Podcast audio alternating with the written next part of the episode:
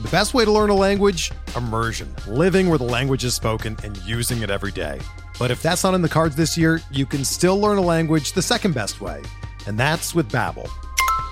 Be a better you in 2024 with Babbel, the science-backed language learning app that actually works. Don't pay hundreds of dollars for private tutors or waste hours on apps that don't really help you speak the language.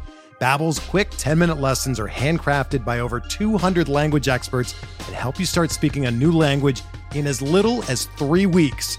Babbel's designed by real people for real conversations, and their tips and tools are approachable, accessible, rooted in real-life situations and delivered with conversation-based teaching so you're ready to practice what you've learned in the real world. Here's a special limited time deal for our listeners. Right now, get up to 60% off your Babbel subscription at babbel.com slash bluewire. That's 60% off at babbel.com slash bluewire, spelled B-A-B-B-E-L dot com slash bluewire. Rules and restrictions apply.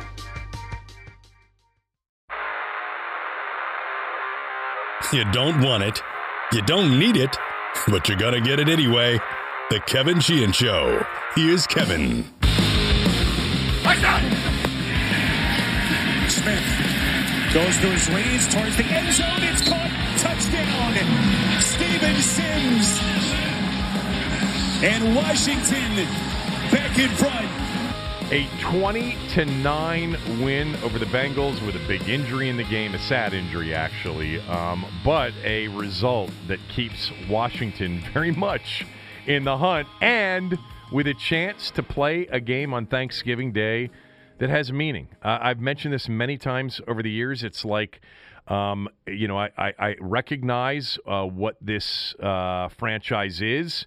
Uh, the Super Bowl and deep into the playoffs seems like it's not necessarily been a possibility over the years. So, what are you hoping for? Well, you know what? How about we get to Thanksgiving and we can play some games that matter? They're three and seven, uh, but on on Thursday at four thirty, they'll go to Dallas and play the Cowboys in a game where the winner will actually be in first place at four and seven. Now, the Giants play on Sunday against the Bengals without Joe Burrow, and the Eagles play Monday night against Seattle.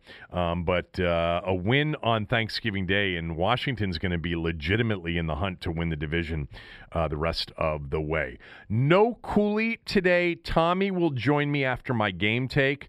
Um, Cooley uh, will be with me tomorrow. You'll get his follow up to the game, and you'll get uh, a film breakdown tomorrow. Um, but Thom's going to join me here today, and then that'll be it for Tom for the week because Thursday's Thanksgiving, so we won't have him on there. Um, Tommy will join me in not only um, giving his thoughts on the game after I give you mine here momentarily, but uh, we'll, we'll, talk a little bit about what happened at 980 um, the other day, um, which was an acquisition and some layoffs of some very good friends of ours. And we'll do that uh, at the very end of the show. Uh, let's get started with my game take. We're driven by the search for better. But when it comes to hiring, the best way to search for a candidate isn't to search at all. Don't search match with Indeed. Indeed is your matching and hiring platform with over 350 million global monthly visitors, according to Indeed data, and a matching engine that helps you find quality candidates fast. Ditch the busy work. Use Indeed for scheduling, screening, and messaging so you can connect with candidates faster.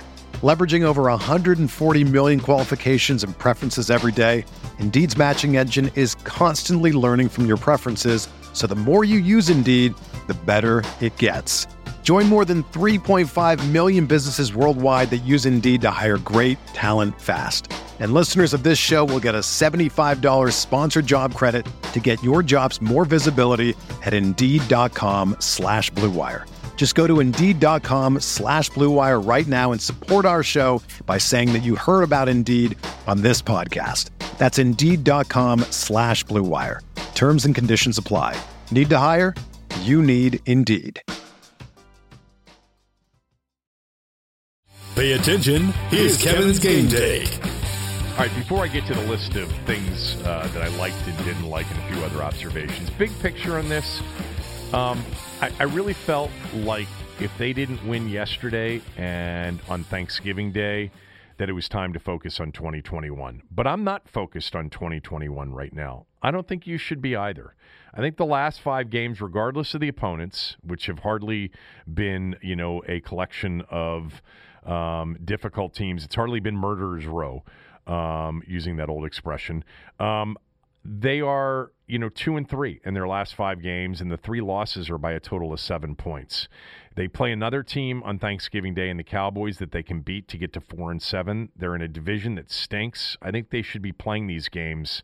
Um, and these games, I do think, uh, help them. Playing games late in the season that have meaning uh, in terms of the standings and in terms of a possible playoff berth I don't think is a bad thing, especially when most of your players are going to be a part of your program moving forward. And most of their players are young players on defense and offense, not a quarterback.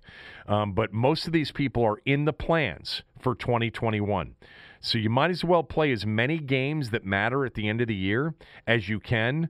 I think I think that's something to build on. Were they overly impressive yesterday against a bad team? No, but I think there were reasons for that, and I think they were impressive enough. Um, but you know, I'm not sure what else you could ask for when you've had all the drama and all the craziness.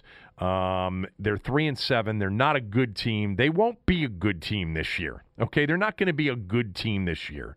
But the issue is whether or not they're good enough to have games that matter, to potentially make a playoff uh, this year, and to build on that for the years to come. And I think that opportunity exists. All right, let me get to the things I liked and, and didn't like. I'm going to start with this. I liked Alex Smith again. Uh, last week, I thought he was exceptional. Um, I think yesterday he was accurate all day, short and long stuff. I love that they took deep shots. I thought the early deep shot to McLaurin for 42 yards was a great throw um, and catch. Uh, he took another deep shot to Terry where they could have called, I thought. I thought it was close to a potential PI penalty on Jackson, but they didn't. He drew a PI penalty on a deeper throw later in the game. The touchdown pass to Sims Jr., um, where he had to hold on to that ball for just an extra beat and then throw the perfect ball, was a great throw. Uh, the RPO throw to McLaurin for 25 yards, excellent. He got away from an unblocked blitz on third and nine and got rid of the ball, threw it away before the field goal that made it 17 to 9 in the third quarter he's just so decisive and sure of what he's seeing right now. You know, he made a third and two throw to McKissic out of the backfield that was perfectly led so that McKissic could not only catch it but make a 12 yard play. He knew where it would be open on third and two and went to it. Um, I thought one of the throws that he'd like to have back maybe was a third and four to Sims Jr. that may have been just a little bit off, and Sims Jr. didn't catch it necessarily in stride. He got three yards. You know, obviously the interception was a deflection off that uh, dude Margus Hunt, who's six foot eight. He was 17 of 25 for 166 yards with one touchdown and one in that deflected interception. Those are hardly like, you know, gaudy numbers. Um, but they didn't really have the ball that much in the first half. But I just thought he was solid all day long. And his his overall story just keeps getting better because there is no doubt about one thing. Um, he's back. You know, he's back and capable of being a starting NFL quarterback. Now, where you'd put him on the list of starting quarterbacks, not super high, obviously, not top half of the league, more likely than not, but his knowledge um, and I think the benefit that he has right now playing in a system with a play caller that suits him well in Scott Turner, with, to be honest with you, better weapons than any of us thought before the season started surrounding him.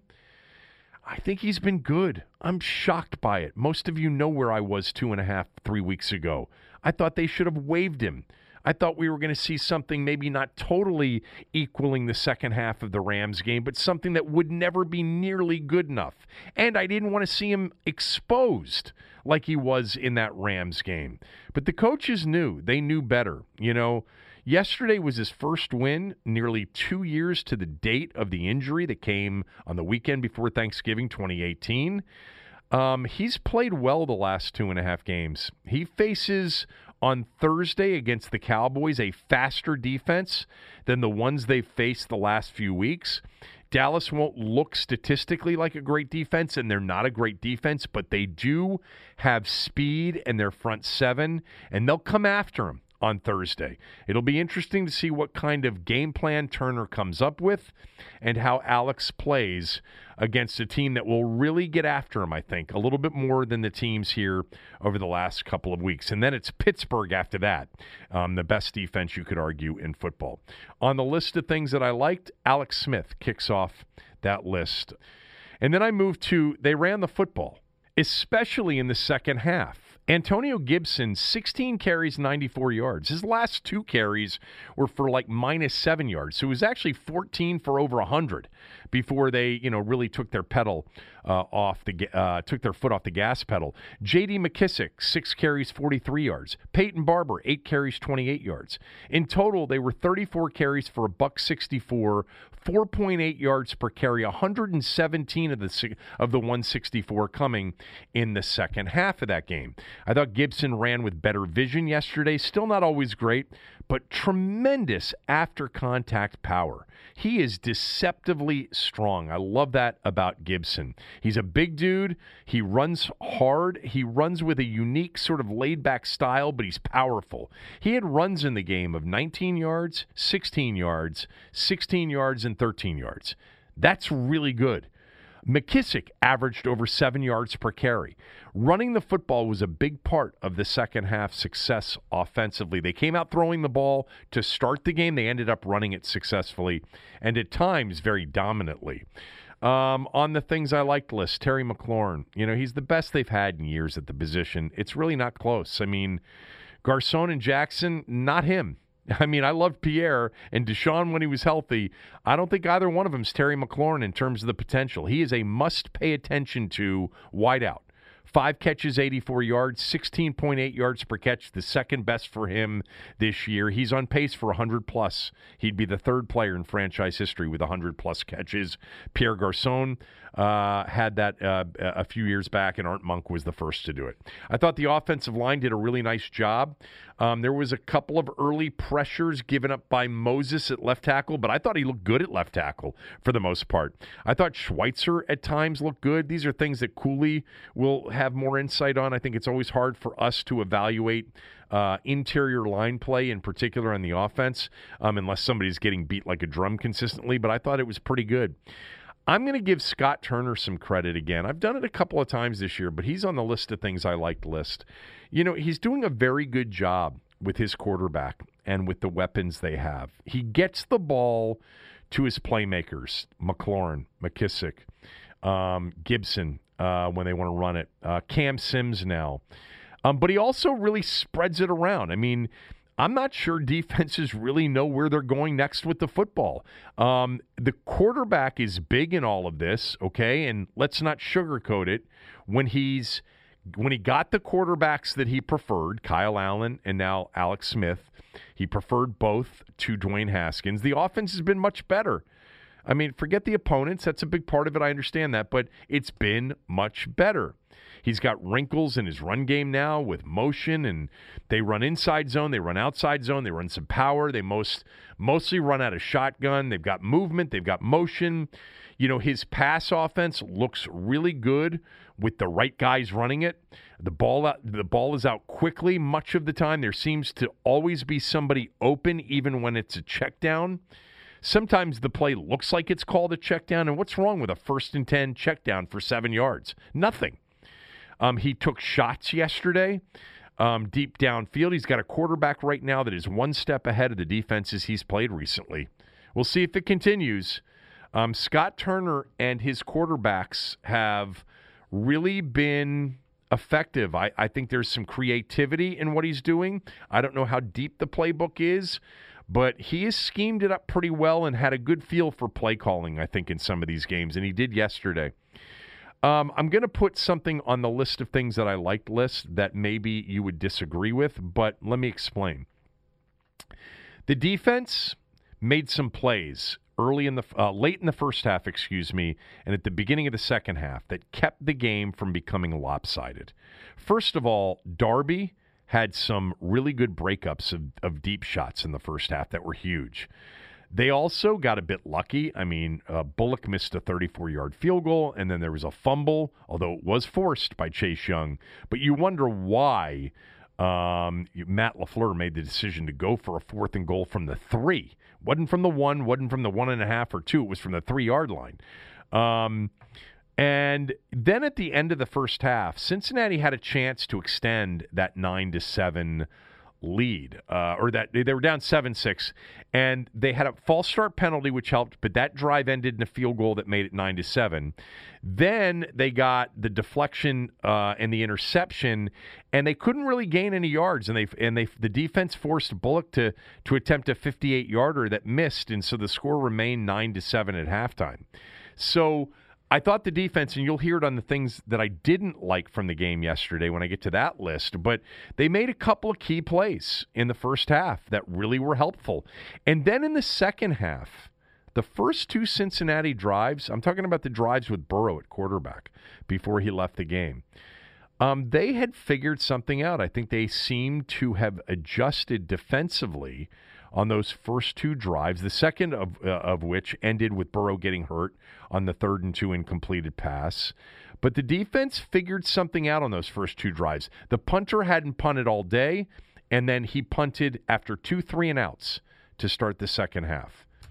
On the list of things I liked, Darby, uh, Darby and Fuller uh, both excellent all day. You know, corners are going to give up some some things in today's NFL. They're not going to make every play, but the key is, did they make more than they got beat on? And I thought both of them did. Fuller got hurt too; he was banged up a little bit. I thought Moreland made some plays too, and then Moreau had an had uh, had an interception uh, late in the game. Darby had the two deep shot breakups, nearly had an interception in the end zone before the fourth and three that they went for. He jumped a slant. I thought he was excellent. Tress Way was excellent yesterday. He's on my things on my list of things I liked. Uh, he had barely punted um, in previous weeks, um, no more than two times in a game. A couple of games where he punted just once. He did a, he did have to punt five times yesterday, which was the most active he's been. He averaged fifty point four yards on those five punts. Had three inside the twenty, two inside the ten. It was a great day for Tress Way. Lastly, on the things that I liked list. Joe Burrow, the opposing quarterback. Man, did he look good. He is he's guy, he sees it, he gets it out quickly. He carved up Washington in the first half. You know, if you want to see the difference between a quarterback that sees it and gets it out quickly versus one that does not, look at the difference between Burrow and then Finley, who came in for him. Um, it's too bad that he got hurt. I mean, I'm uh, from a Washington standpoint, it was good to have him out of the game, but it would have been better had he just had a nick and he was back next week.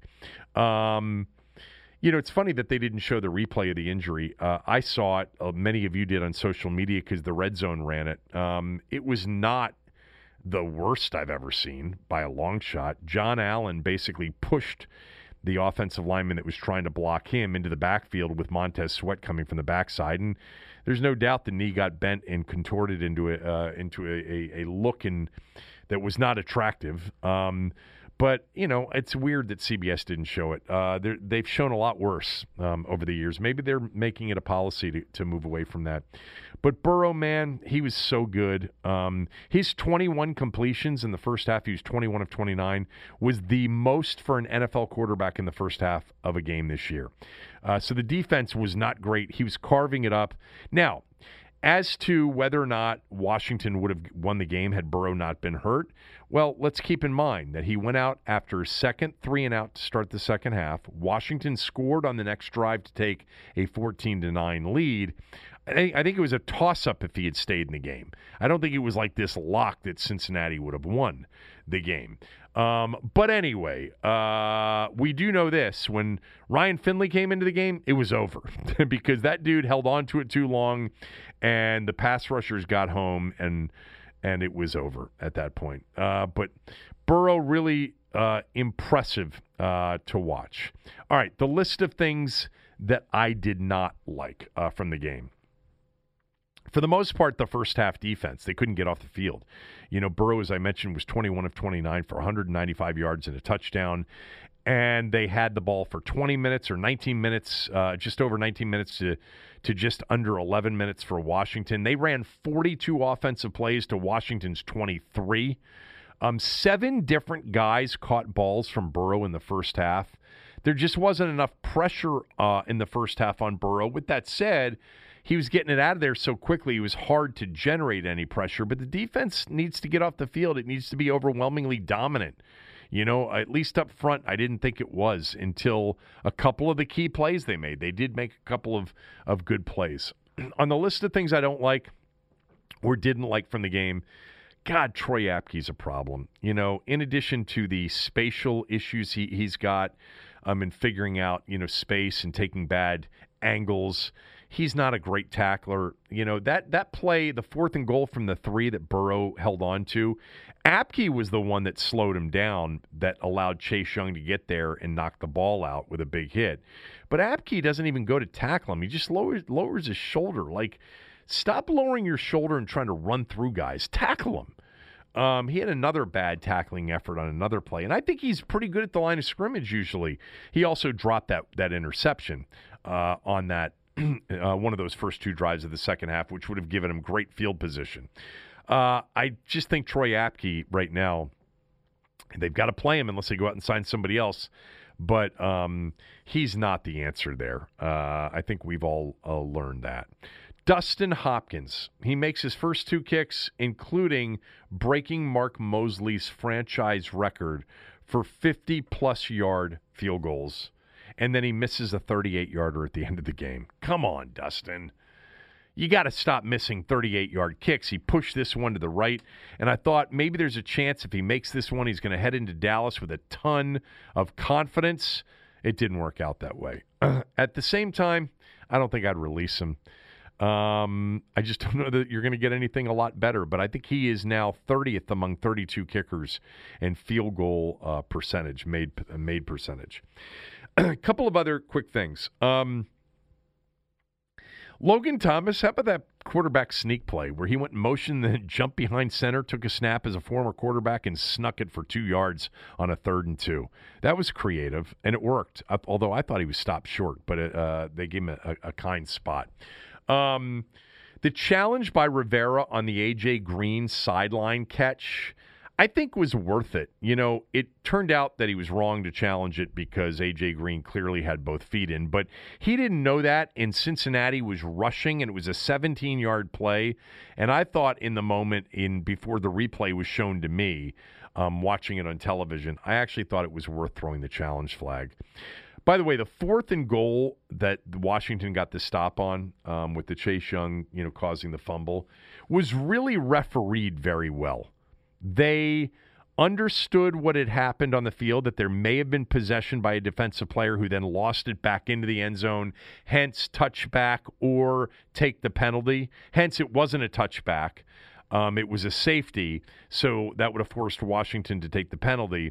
But then they went to replay and realized he didn't have you know possession of it, um, and they ruled it a touchback because if you didn't have possession and the ball went backwards, it's still loose. It's a touchback, not a safety.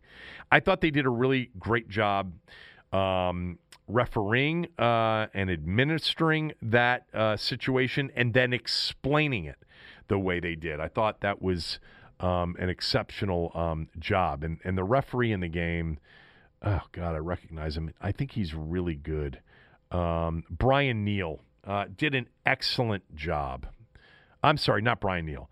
Uh, the head referee in the game was Sean Smith. Sean Smith was the head referee. He did an excellent job, I thought, explaining it.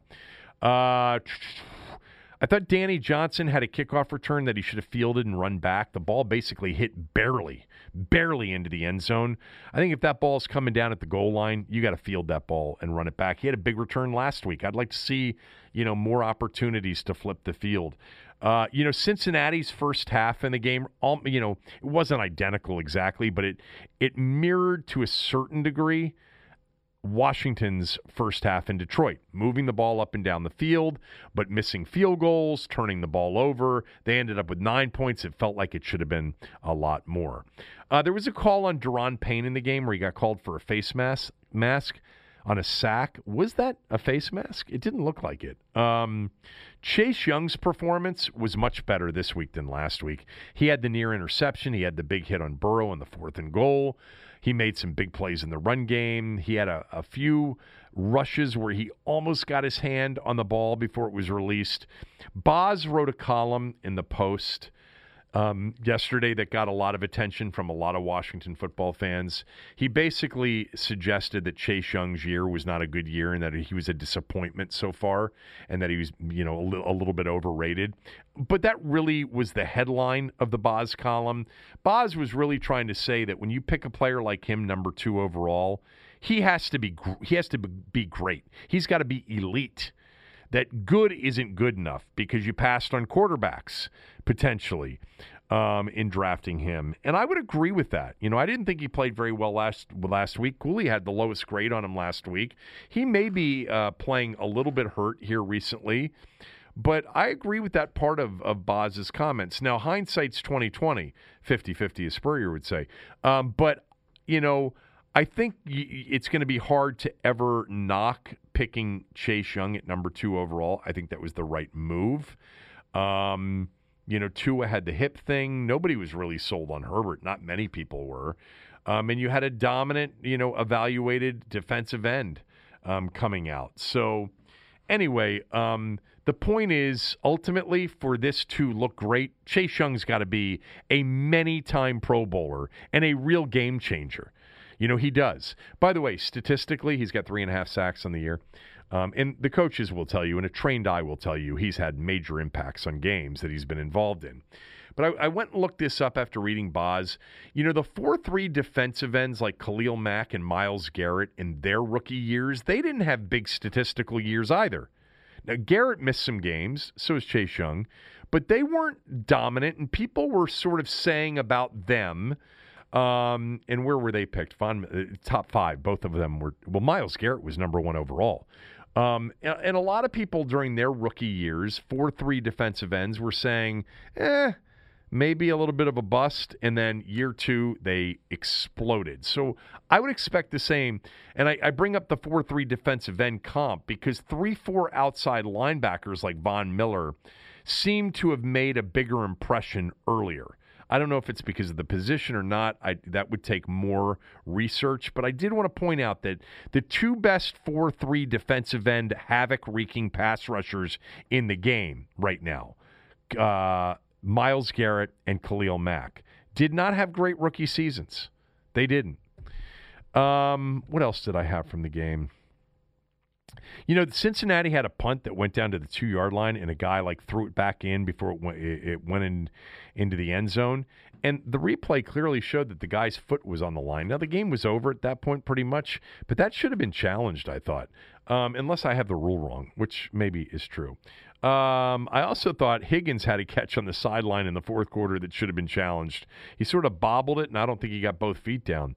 Uh, one last thing Ryan Finley, who was terrible in that game, um, and I think because of it, Washington really um, took their foot off the pedal a little bit. Um, so some are going to be like, ah, 20 points isn't enough. Well, okay, whatever.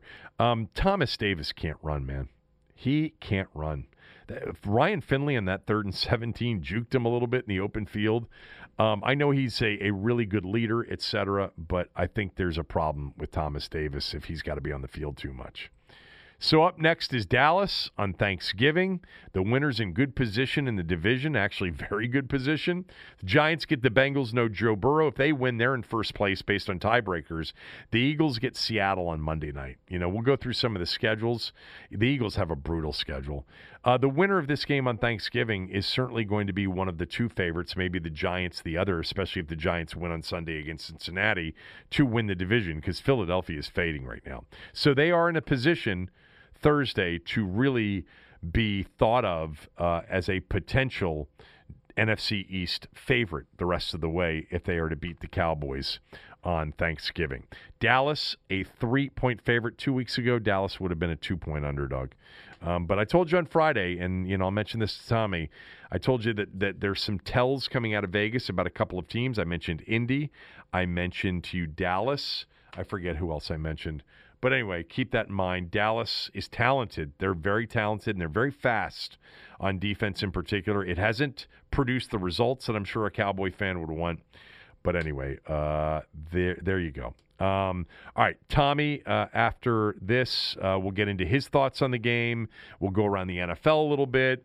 Uh, we will definitely talk about um, three friends of ours who were laid off from 980 on Friday. Uh, we'll do all of that right after this word from one of our sponsors. Mother's Day is almost here, and you can get her the most beautiful time tested gift around a watch she can wear every day from Movement. Whether your mom is into classic dress watches, rare and refined ceramics, or tried and true bestsellers, Movement has something she'll love.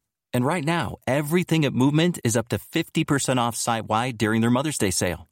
A watch is a gift that celebrates all the time you spent with mom, and a Movement watch is even more than that. Movement uses industry leading materials for their fresh modern watch designs, from technically complex ceramics to vintage inspired style all for an incredible value your wrist and wallet will both love. And with one size fits all convenience and fast free shipping and returns, it's a stress free shopping experience. Save big on the best Mother's Day gift ever with Movement. Get up to 50% off site wide during their Mother's Day sale at MVMT.com. Again, that's up to 50% off at MVMT.com. All right, let's bring in Tommy, um, get his thoughts on the game, and also uh, we'll do some uh, other things around the league. And Tommy's got something for us to watch on Saturday night. And I'm going to say something, and Tommy's going to say something about 980 and the big changes at 980 last week and three of our friends um, that were laid off on Friday. We'll get to that as well. Um, I did want to quickly mention to you uh, in my annual Queen's Gambit update. I'm through episode six. I've got one episode left. Oh, okay. So, so it's a good one. Um, all right. Now he's good. Um, I I will only say that I think episodes in f- five and six they sped it up a little bit too much for me. Um, there's some things like her relationship with Benny that, you know, I don't know. It's just, it's not well acted on his part, I would say, um, as just a comment. But I really am enjoying it and I can't wait for the finale. I, I got through episode six yesterday morning and then we were ready for football and a long day of football. So I plan on finishing that up either today or tomorrow. But it's been uh, it's been be one of your better recommendations. You. It'll be a good payoff. Okay. Uh, very good. Um, I've gone through my complete game take. Uh, what was your uh, reaction and your recap of the game? Well, uh, you know, this was I wrote my column in the Washington Times that the last time Ryan Finley faced the Washington football team in a game, he went 20 for 26 and threw two touchdown passes. In the preseason, right? Yes. Yeah. This, this wasn't that. yeah. Not at all. Uh, I mean, what, what we saw, I mean, the game hinged on Joe Burrow going out. I mean, you know, look, again, Joe Burrow, it's my first time getting a, a, a full game look at him, or at least as much as we did. Right. And he had that Washington defense in knots. Yes, he did. I mean, he really did. I mean, they were they, they didn't have a they were scared of, of what he could do to them at, at some point. And uh, that fear disappeared when he left the field, unfortunately. Uh, I, I, really feel bad for him because he, he's good for the game. And Ryan Finley came in and then you had a, a defense that has the capability to make a quarterback's life miserable do just that to Ryan Finley. I think he had four sacks. Uh, so the game hinged. I mean, even Ron Rivera said it in his post-game press conferences. The game changed after that, and Washington did what they have to do. When the backup quarterback comes in who hasn't taken snaps during the week, you've got to take advantage of that opportunity, and they did that. But I think if Ryan Finley never sees the light of day, that's a win for the Bengals. I, I think most people think that. I, I mentioned, Tommy, that the I really felt like they were carved up by Burrow in Cincinnati in the first half. There's no doubt about that. But that the defense made a couple of plays to keep it from being lopsided at the half. The Bengals, you know, imploded. They missed two field goals, an extra point, yeah. and they fumbled on a fourth and goal from the three, which I don't think they should have gone for anyway. But The defense at the end of the half, the two drives before the end of the half, got off the field holding them to just three points. And then the first two drives of the second half with Burrow in the game, the defense forced two back to back three and outs and got pressure and looked like on those first two drives of the second half a totally different defense. Their punter had not seen the field and they went three and out, three and out, including the the the the third and two in which Burrow was hurt on on their second drive. So I don't think it was a lock that Cincinnati wins. In fact, I would have said it's a toss-up game. Washington off that second three and out had the ball at midfield. They ended up scoring not against Joe Burrow but against Cincinnati's defense to take a 14 to 9 lead. So Burrow would have come back had he been healthy onto the field down 14 to 9. Um, you know, he wouldn't have been he wouldn't have been buried in, in, in deep in his own territory like he was when he got hurt. I mean, what I mean, so at some point they would have gotten field position. He would have he would have outscored Alex Smith. Like every quarterback in this league, more or less, who starts for the NFL teams can do. I mean, even even this Bengals team, which yeah. is ranked 26th in the league in defense, they still only managed to put up 20 points against them. Yeah, but Cincinnati's best defense in the first half was its offense. They stayed on the field. Yes, they, they doubled. Joe yeah. Burrow was their best. He was great defensive player. He was phenomenal. He, All I'm saying is that the game player. before he got hurt, the game was starting to turn a little bit anyway. Washington's defense had stepped up at the end of the first half, and then for the first time in the game, not, not didn't force one three and out, forced back to back three and outs and when Joe Burrow, if he had not been hurt on the third and two, in which there was heavy pressure, um, he would have he would have taken the field from his own 25 yard line down 14 to nine midway through the third quarter. So to automatically assume that if Joe Burrow hadn't gotten hurt, Cincinnati would have won the game, I think at that point the game with Burrow in it had turned into a toss up. Except that you know I don't think that they could have contained Burrow. I just don't think that, that Alex Smith could put up enough points to outscore Joe Burrow. I why? Mean, I know it's not quarterback to quarterback, but in a way it is. But why? Last week they put up 24 in the second half. The week before that they put up 17 in the second I half. I know that because they were losing in yeah. those games. Right. Well, if and, you were in a back and, and forth defense, game, what, the, and the, the, the, the, defenses. No, it didn't. Were, no, know, they were, were, oh, oh, yeah, I know. I know they're not. Well, you, uh, you read film. you read their their psychological. Their strategy wasn't that they allowed easy yards and easy points. It's not the way no. they were playing defense. Now, maybe okay. psychologically they were that way. All I'm saying is. At 14 to 9, Joe Burrow would have walked back out onto the field midway through the third quarter, trailing by five from his own 25 yard line, with the previous possessions being two three and outs. And so the momentum had started to turn a little bit. Of course, it started to turn a little bit, and then it turned I mean, a lot when words, he when they carted words, him off. They managed to stop Joe Burrow from scoring on two drives. That's right. That's that's not exactly a badge of courage. No, well, but well, actually, if you go back to the end of the first half, you know they had incredible field position and opportunity, and they held him to three points. So it was really four. It was really the end of the first drive, the second to last drive of the first half, the last drive after the interception, which they forced a long field goal, and then back to back three and outs. Look, three and outs in the NFL if you're not, you know, the the Steelers or the Ravens or the Bears defensively or some of these other good defensive teams, they're not that common.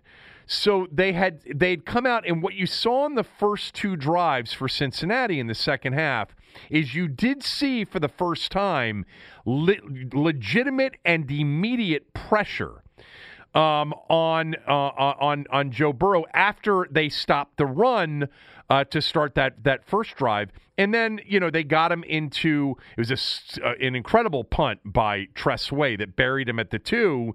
And then they had him in the third and two, and they got immediate pressure. And John Allen, you know, collapsed the pocket, and Sweat came behind him. And the throw, you know, really didn't have much of a chance. And I forget who was uh, in coverage. I think it was Fuller. And they were off the field for a second straight three and out, getting the ball back in terrific field position, which they then marched five plays, touchdown to take a 14 9 lead. Just to assume that they wouldn't have won the game, I just think is a big leap. I agree with you, the game was over when Burrow left. And we saw Finley, you know, for the first time. Then it was over. And in terms of their ability to score the rest of the way, they took their foot off the pedal offensively. They realized the only way we can lose this game is to, you know, hand the ball over to the, you know, to, to Cincinnati and, and, and mess it up ourselves. So I think had they needed to, you know, generate, I mean, they, they, they essentially stopped throwing the football after a while, which has been their plan you know, a lot. Um, but anyway, uh, we can agree to disagree on that. The bottom line is Joe Burrow leaving ended Cincinnati's chances. That's yeah. 100% true.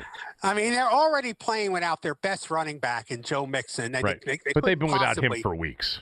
I, well, I know, but they couldn't possibly then win the game. I might want to point out, you know, you you can you can paint it as this was this was all the plan, and it was. I mean, an Alex Smith victory is – this is the formula for victory. And one thing they did do was they did take the lead early. They lost it even quick, but they did take a seven nothing lead early. What do you that mean the plan? Big... The plan that I said that they had. No, no. The plan is in an Alex Smith game is to take the lead and then control the ball.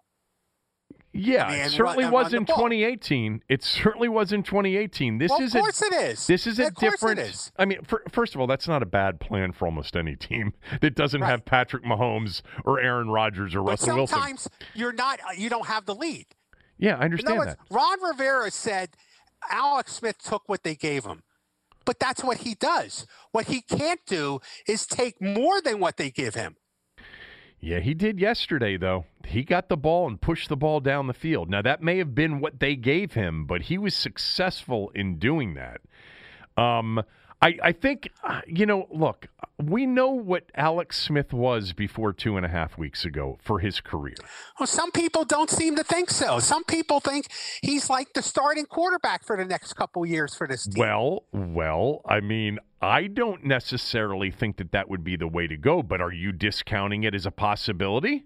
No, I'm not discounting it as a possibility. Anything's possible with with. Well, it's a uh, lot more possible after these team. last two and a half games than it was two and a half games ago. Yes, it is. I, I didn't say it wasn't possible. I'm not discounting it at all. Right. I, I just think it's it's an indication of a team of, a, of an organization going nowhere. Um, I to have that kind of plan. I I don't think that I totally disagree with you. Um, I don't want Alex Smith to be the long term plan. I don't really even want him to be the 2021 plan. But may I reserve the right to change my mind over these final six games? Because the last two games, and really two and a half, you know, even though he had the crucial interceptions, he's been a completely first of all he's been completely um, different than i thought he was capable of being i mean he he has the one thing he's proven beyond a shadow of a doubt in these last two and a half games, he is back. He is a legitimate starting quarterback. Can you win with them? I don't know. Pro- probably not win anything of significance, which is sort of the case before he got injured. But is he back physically capable of quarterbacking in the NFL? He is. Now, is he vulnerable to another injury? Um, you know, are the opponents, do they have something to do with it? Is the, uh, I personally, Tommy, think that the offense is the right offense for him. And I don't think Jay Gruden's was. And I think that um, they have better weapons offensively than anybody thought they had prior to the season starting, and that that is a big help for him as well right now. He has he has great check down options. He also has a really good deep option. And so the whole thing is coming together in that it fits him right now. Will it fit him next year? Well, if it fits him right now, it should fit him next year. Do you want a 37 year old who's probably not going to win a you're you're probably not going to win a Super Bowl with? I don't think so. But I guarantee you they're starting to consider it seriously. Especially given that they need a middle linebacker in Ron Rivera's defense desperately, and that could be the first pick. Um, and not a quarterback. Doesn't mean you can't get a quarterback in the second round or the third round, but I wonder. Well, look, this is all open to change because they have six games left, and he may t- totally soil himself, and they may lose these games, and they may have a super high pick. But what if they go on to win five games, two more, and literally have a chance to win the division as a five and eleven team? What if that happens? And they're competitive like they've been the last four weeks, the rest of the way. I get that. It's not going to happen, though. All right. Um, it might not. It might not. Um, I'll tell you what. Uh, I talked a little bit about it in in sort of my game take. The Thursday game is is what is sort of what we always or I have always. I've not that I've you know completely fallen into Tommy's you know um, Surgeon General warning and all of his negative uh, you know attitudes towards the football team over the years, but I I have been uh, in my own way, I've come to the uh, conclusion after many years, some of which um, was influenced by my partner here, um, that there's only so much you can dream about, you know, when it comes to this football team. Like the dreams that you used to have that were wild dreams and probably not possible in the first 10 years of ownership. The last 10 years, it's become very clear that really what you're rooting for, as, as I've said many times in August and early September, is just to have a game that matters from Thanksgiving on. you know, because there have been many years where none of this has mattered. And even though they're three and seven, they're playing a game on Thanksgiving Day that matters.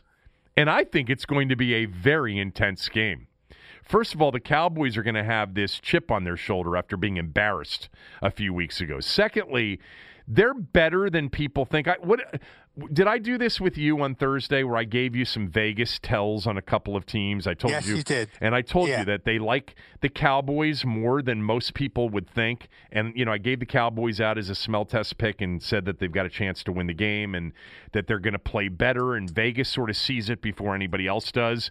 And you know, part of it was the way they performed against the Steelers, and then they got Dalton back. I think we're getting a Cowboy team a bit on the rise here. Now, again, they're going maybe from bad to approaching mediocre. Here's the thing about Dallas they actually have talent.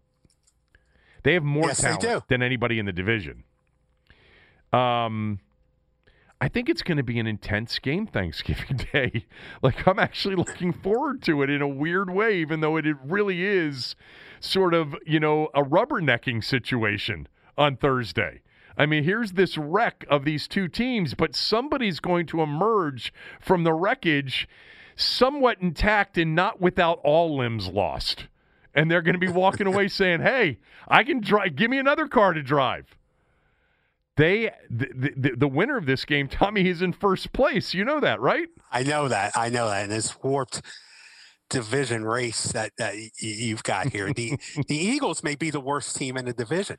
So I have not seen this yet. I'm going to look it up real quickly because um, uh, they're still not up yet. I'm waiting for the updated division odds because my guess is Philadelphia, which has been the favorite in the division for a, for several weeks now, is maybe no longer the favorite. And it would not surprise me if the Giants are the favorite right now to win the division. Um, but but basically, all four teams are going to be bunched up right now. Like eh, you've got to look. You know, th- this is one of those things where I am looking at the schedule because we only have six games left, and there isn't much time for teams to completely lose all their players and be something other than what they look like on the schedule. It can happen, of course. But Philadelphia, Tommy, plays Seattle on Monday night. Then they go to Lambeau to play the Packers. Then they play the Saints and then they play out in Arizona against the Cardinals. They're going to be big underdogs in their next four games, or certainly underdogs. Uh, I think they're a five point underdog right now in the Monday night game against Seattle, and that's in Philly. Not that these home, you know, versus road situations mean much uh, anymore this year. Um, Philly is headed, and, and there's a lot of questions as to whether or not even Carson Wentz should be the starter. Although, although Doug Pederson did say he's not moving away from Wentz, but but he's been terrible, terrible. Philadelphia Yes, probably yes. with their It's unbelievable how bad he's been. Philadelphia might be right now the odds-on team to finish last with that That's what I schedule. said. I said they, they look like the worst team in the division right now. Ah, it's not saying much. You know, again, what? Let's get back to Alex Smith for a second Okay. because I mean, you know, everyone's drinking the Kool Aid about this guy. I'm not saying you are, but everyone, but you are to some extent. Well, what do you? I- I- Everyone's drinking the Kool Aid who's who's drinking the Kool Aid?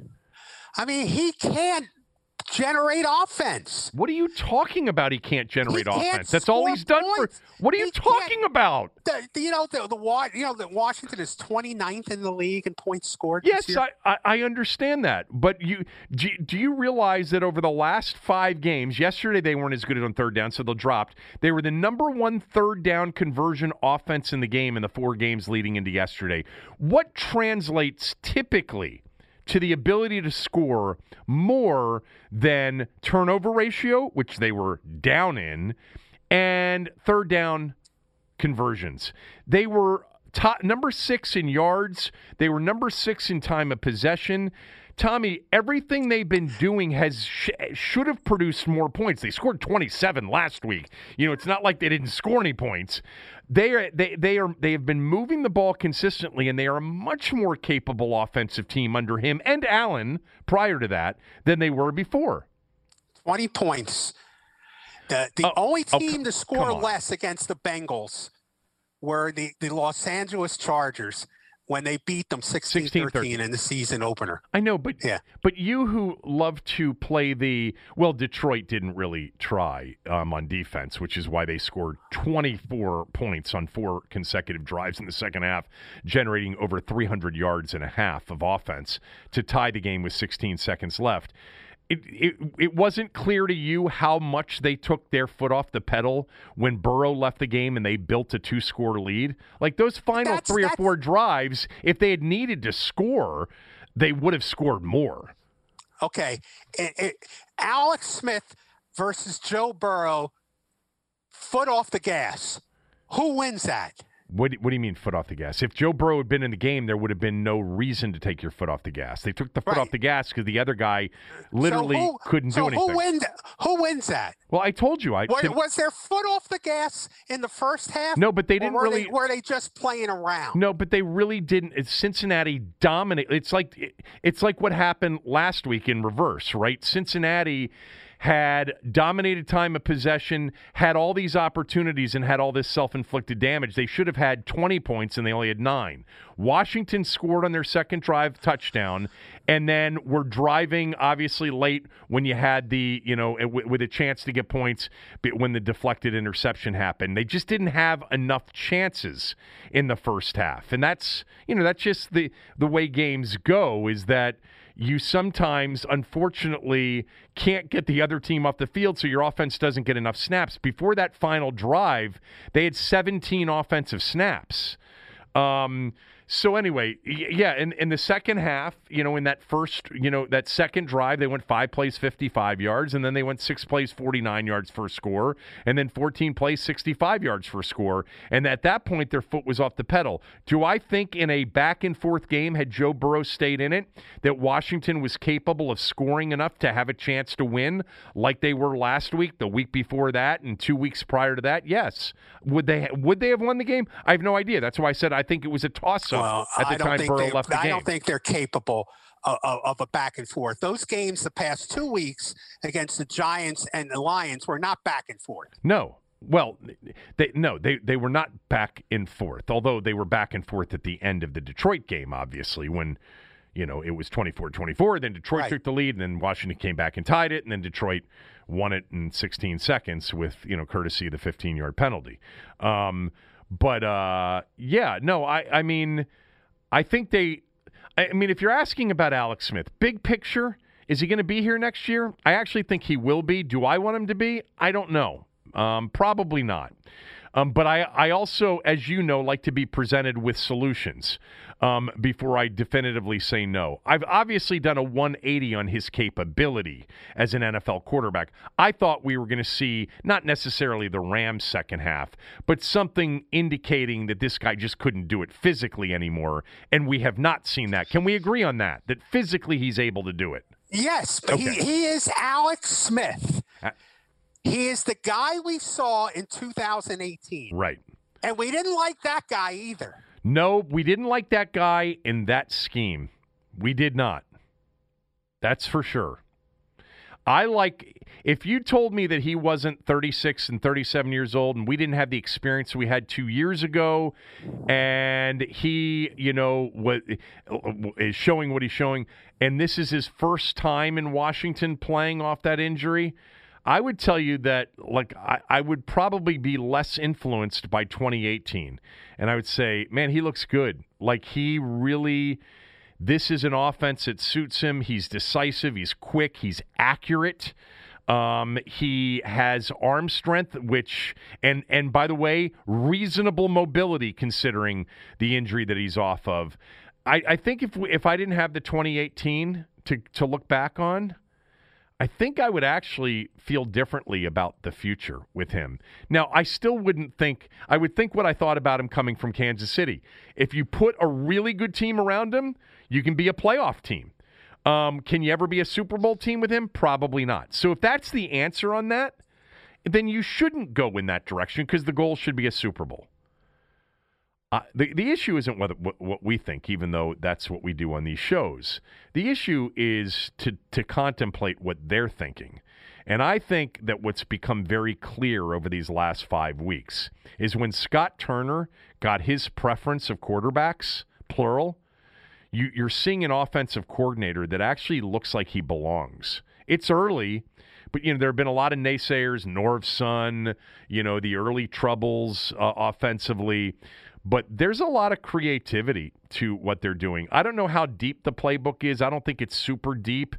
Um, but I like what I've seen from him as a play caller um, more times than not this year, including a game or two with Dwayne. And I think, you know, he got the quarterbacks that he wanted. He got Kyle first, and when Kyle got hurt, he got Alex. And I think what we're seeing is we're seeing an offense that is, eh, you know, as I said a couple of weeks ago, is professionally competent, worst case. I can't disagree with that. I, I can't disagree. I, I mean, he, I think he, I think he's done overall a decent job in, in the play calling and the selection and the creativity. Uh, I just think it's a, it's a limited offense with a limited quarterback, and that's not the kind of offense. That's not the kind of team that wins games in the NFL. It's certainly not the kind of team that wins a lot of games in the NFL. I will definitely agree with you on that. And look, they're going to get tested on Thanksgiving Day against a Dallas team that has talent and speed in their front seven defensively, even though statistically you'll read about how bad they are defensively. And they haven't been great, but they were better uh, they they've got speed. They gave up a lot of yards and a lot of points yesterday, um, but they rolled up a lot of points yesterday. You know, th- Thursday is going to be a test, and obviously a week from next Sunday at Pittsburgh. That'll be the real, you know, that'll be the best defensive team they have faced all year long. The Ravens were close. The Rams are really good defensively. The Eagles are pretty good defensively and have been at times. Um, but uh, we'll know a lot more after these next three games. Because the 49ers, even though they're pretty much done, they still are pretty quick yes. and active defensively. So we'll find out. I mean, it could completely fall apart and we could see, you know, 27 to 10, 24 to 6 and 31 to 13 over the next 3 weeks. And what we saw against in mm. fair enough against the Giants, Cowboys, Giants, Lions and Bengals was really more of an illusion. Um, and it may have, it may be, but I am interested to see what happens Thursday. And if they aren't, and here's the, here, just another quick point because I don't think I mentioned this earlier. If I did, um, sorry for being repetitive. The Dallas Minnesota game yesterday was a very chippy, physical, hard hitting game, short turnaround for the Cowboys. Um, and Washington played in essentially for the second half a very stress free game. Um, so that you know the Dallas is a three point favorite. Two weeks ago they would have been a three point underdog, which tells you how Vegas has sort of turned on them a little bit. Um, I don't know. We'll see. And the winner is four and seven, and for a moment in first place. So this is the final game of the winnable uh, Ron Rivera part of the schedule, right? This uh, is the final one. Yeah, because well, when he, he when he talked about that winnable ske- part of the schedule, this is the finale. So far, they are two and three in that stretch. That's right. With so, th- with okay. with the three losses being by a grand total of seven points, all three of yes. those being games that they very easily could have won. Um, yes. and which which means absolutely nothing to me. I know it, and it, it doesn't mean that much to me. But again, and I mentioned this to you last week, in a season where you have new regime. Uh, entering a situation that is about as dysfunctional as it gets in team sports, um, with no expectations of winning, I'm not looking for bottom line wins losses. I think that's a limiting way to look at a new coach, a new regime. Well, of course, into an organization like this one. So, especially this year, when you, you, you have got the, the new coach coming in with a shortened uh, training camp, dealing with a, a, ter- a, a, a, terrible personal situation in cancer. Yeah, I mean this is not this is not a judgment year. Right. So when Ron you when Rivera. you said which which means nothing to you, it does mean something to me, and that's where I was going. The last five games have shown that a his team hasn't bailed on him or his staff.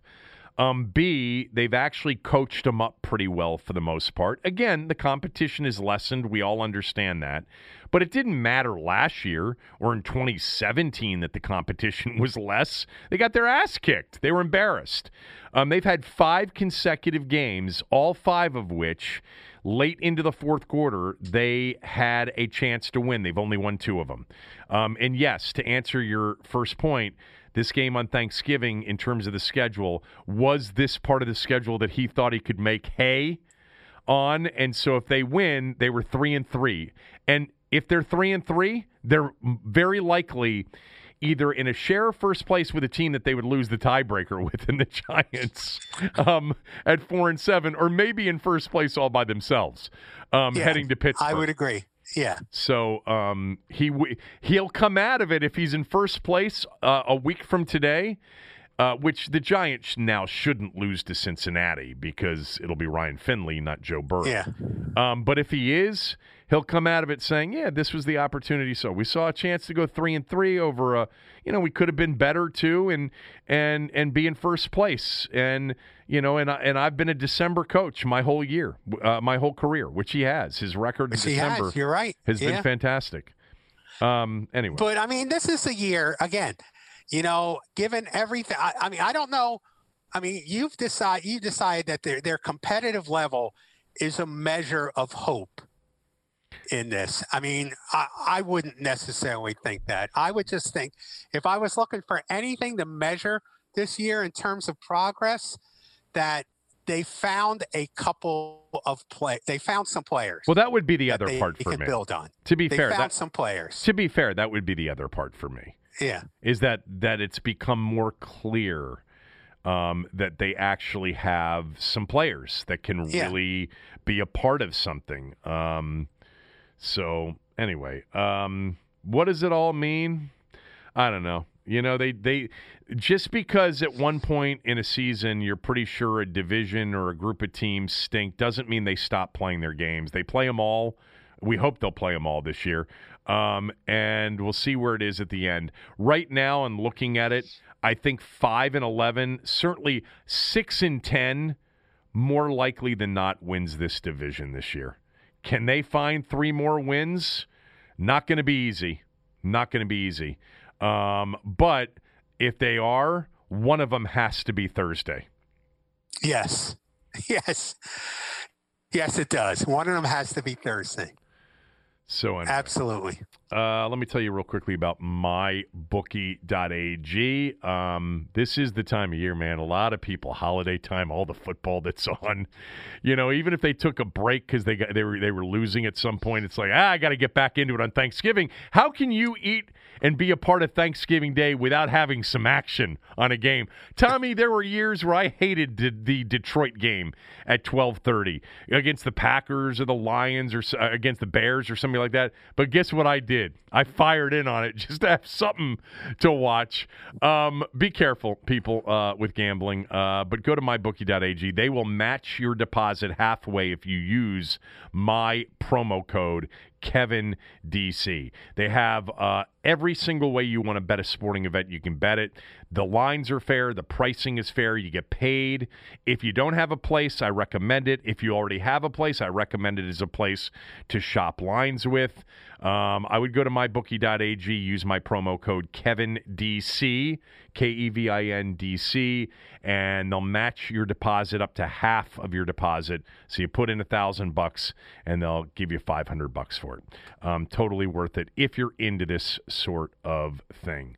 Um, so you know, I haven't had a chance to talk about some of the other games. Last night's game, Tommy, I don't know if you watched it or not. It was really spectacular. It was. I watched a lot of it. It was a hell of Especially a football the game. second half. Yeah. I mean, it was not a great defensive game by any stretch of the imagination. Um, the first, the game started with a touchdown drive by Oakland, a touchdown uh, by Vegas, excuse me, touchdown drive by Kansas City, touchdown drive by the Raiders, touchdown uh, drive by Kansas City, field goal drive by the Raiders. so you essentially had 31 points scored on your first five possessions of the game. Uh, 10 of the 14 possessions in the game produce points. That's really something else in a game. Um, I thought the Raiders were so impressive, and I have not been a big fan of them all year. They clearly have something figured out with the Chiefs. They beat them the first go round, and they had them on the ropes last night, up 31 28 before Pat Mahomes led a long drive um, that won the game for Kansas City at the end. Um, the Raiders are a good team. I think the biggest takeaway coming out of that is that the Raiders, I think, are better than people think. They're six and four. And I would agree. And I was surprised at how competitive they were with the Chiefs. I thought Gruden did a phenomenal job play and, calling, and not and not self-destructive like they've been in the past. That's right. And Derek Carr was outstanding, and he's got some weapons. Waller's turned into a really good tight end. He's got Agholor there. He's got Renfrow there. He's got Ruggs there. Um, they're a good team. I do want to mention everybody understands what Kansas City is and how capable they are uh, offensively. Um, you know, defensively, Kansas City's really had some issues. They gave up 31 last week, you know, two weeks ago, last week or two weeks ago to the Panthers. Um, barely hung on to win that game 33 31. And their two games prior to that were really against two teams that can't score Denver and the Jets. They gave up 40 to the Raiders at one point this year in an, in an earlier la- loss. If you're a Chiefs fan, you got to be a little bit concerned um, about your team defensively. I mean, you've given up a lot of yards and a lot of points here over the last two weeks, and it's not the first time it's happened this year. And eventually, you know, being able to outscore everybody. Um, they couldn't do it two years ago, if you recall. They ended up getting caught in the AFC Championship game by New England. Last year, they fell behind in back to back playoff games and came back. And then they were down in the Super Bowl and came back. Um, you don't want to make a living of having to come back against everybody. Um, they certainly have the ability to. It's it's it's fun to watch them play offense, man. Tyreek Hill and Kelce and and and Clyde uh, Clyde Edwards-Helaire, uh, they, they and Le'Veon Bell now is part of the mix. There's something else to watch, but that game was really really fun to watch, and they play the Buccaneers this Sunday.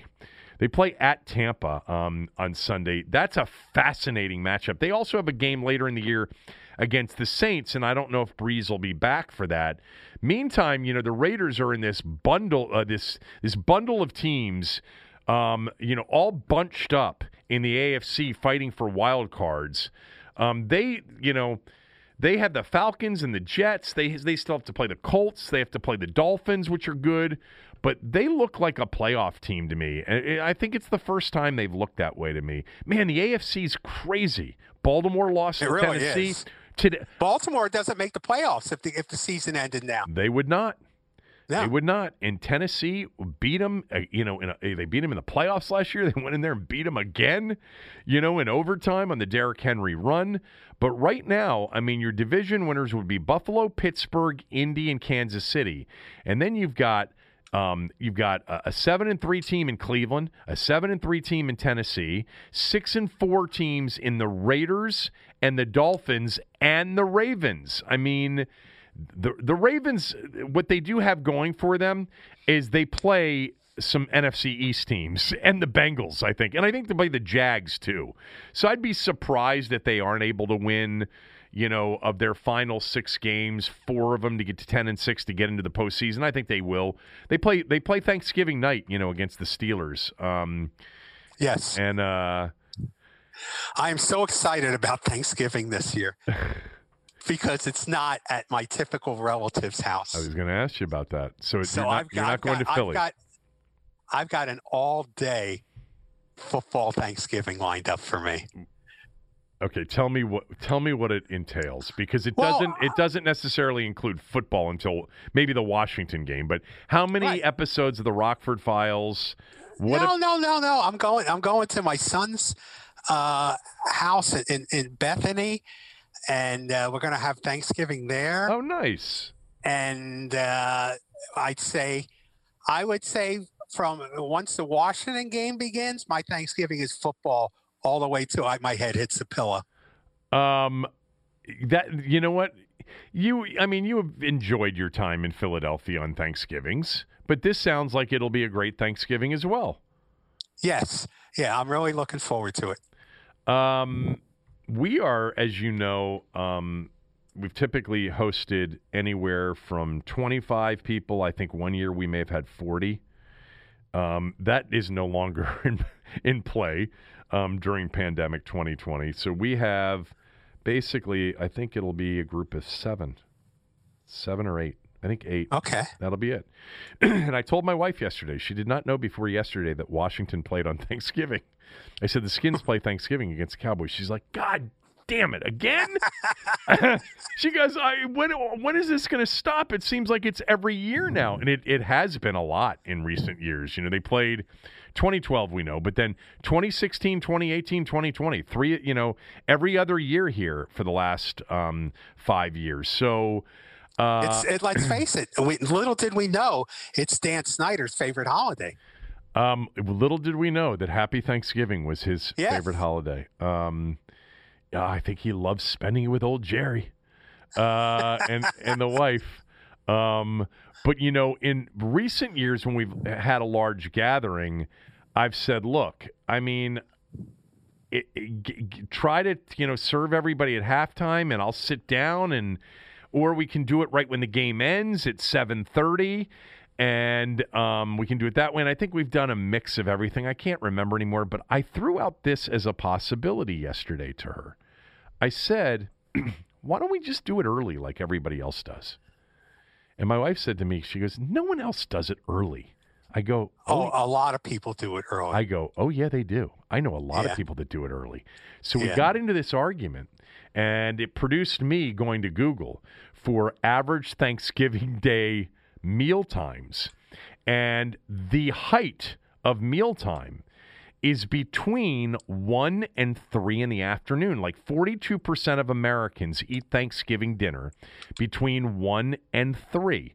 Like 6% between 12 and 1, and then it goes down from there like from from 3 to 5, I think it was like 20 something percent, and then from 5 to 7 it was something else, and then after 7 it was very small. So I had to prove it to her courtesy of Google, and she was surprised by that. And I was like, I'm surprised that you're surprised by that because I think most of the people I know usually are done by the time the four o'clock game starts. Yes, yes. Same with me. Abs- absolutely. Now, up in Philly, we didn't eat till about five o'clock. uh, now my my in-laws always had a five o'clock dinner, so that was always a conflict for me. But but you see, I one thing I I didn't grow up in a big family. Okay, it was my sister, me, my mom, and my dad, and I don't remember spending a lot of uh, Thanksgivings with all my relatives, even though we saw my relatives a lot. I had a bunch of cousins out in Long Island that we used to go see, but not on Thanksgiving. I don't remember. Uh, so, uh, you know, I mean, Thanksgiving was not the huge deal that it was for other families for us because we, you know, we we were just a small unit. Yeah, we Thanksgiving was always a huge deal for us. Huge, large family gatherings with aunts, uncles, cousins, grandmother, etc. And it was always a great holiday. Um, it was. It's always been my favorite holiday. now you got to remember, growing up in, in, in, when I when we moved to the Poconos, uh, living in the Poconos, Thanksgiving morning was the Turkey Day game, the game between Stroudsburg and East Stroudsburg. Oh, big game. For, yeah, for the little brown jug. for the little so, brown jug. So uh, that I mean that, that the whole town it was like Woodstock in the Poconos. Yeah, the whole town revolved around that game. So you know, Thanksgiving was the foot the local high school football matchup. They don't do that anymore because of the formation of leagues has uh, new leagues has made it more difficult to have that game this late in the season. Oh, I'm glad for the update because I had a lot of people that were interested as to whether or not the Little Brown Jug game would be played. Well, there have been a couple of, of uh, Washington football players who were played in the Little Brown Jug. Who? Chris Neild, right? Of course, uh, was one. Yeah, the. Pocono Punisher, right? And who was the who was the good-looking defensive back who hurt himself and uh, uh, for Washington a few years ago? Um, I forget what his name was. He he suffered a career-ending injury. He looked good as oh, a rookie. Oh, Kyshoen Jarrett. Yeah, he played for East Stroudsburg, so he played in in the Little Brown Jug game. So we, we've had a couple of Washington alumni mm. play play in this game, um, and so that was a big deal on Thanksgiving. And and also, and growing up in Brooklyn, the Thanksgiving meal, an Italian meal, is there's there's two meals. There's there's all the lasagna and the pasta. Oh yeah. That you eat earlier in the day. Oh, and then you go turkey late. And then you go turkey later. yes. Yeah. I think I'd love to spend Thanksgiving with an Italian family. I think that sounds wonderful. So anyway, the, the the brief dilemma here is it's a smaller gathering and she's like, "Look, I mean, the boys, you guys are going to want to watch the game. So and I'm like, here's the problem though. Without having my father in law or brother in law, when the Washingtons played here in recent years, they've cut the turkey. When they haven't played, I've cut the turkey. But no, none of those people are going to be here. So I told my wife, look, turkey's got to be out by four o'clock. I'll cut it then. We can eat at halftime, but I can't cut it at halftime and then eat at halftime. I'm even I'm even willing, and I told her I'm even willing to just do this. I'll pause the beginning of the game, but we eat at 4:30. You know, we sit down. We, uh, you know, we'll, we'll, take the turkey out at 3:30. I'll cut it at four. Um, we'll eat at 4:30, and then we'll be done at 5:15. It'll be a quick sprint, and then I can catch up. You know, I can del- I can just record it, DVR it, and go catch up, and not pay attention, and tell all my boys not to pay attention to their phones, which will be impossible. Somebody will be like, "Oh, oh, uh, and I'll be like, oh, Jesus, well, was that good or bad? and they'll say, uh, do you want to know? And then I'll say, yeah, I want to know. And they'll say, oh, Antonio Gibson just had a 42 yard touchdown run. They're up 14 to. Oh, I wasn't supposed to tell you the score. Um, but anyway, we'll figure it out. It always works out. Um, I wanted to just mention one more thing before you finished with a thought on something that's going to air on Saturday night. the Packers Colts game was really first of all it was a good day for the smell test. Um, a, lot of the dogs came through. I was four and one uh, 11 and seven i think for the weekend four and one yesterday. Um, i told you i thought the cowboys could win outright i had the colts i had um, washington and i had um, i had philly th- that didn't work what was the other one that did work? Oh, the Texans. Um, I thought the Texans would uh, beat uh, New England, especially off New England playing that incredible game last week. I also would have given you Denver before the day started. Yesterday, I played Denver. I played the Jets too, which was a nice little backdoor cover. My boy Flacco came up big late um, for a backdoor cover. But anyway, um, the Colts Packers game.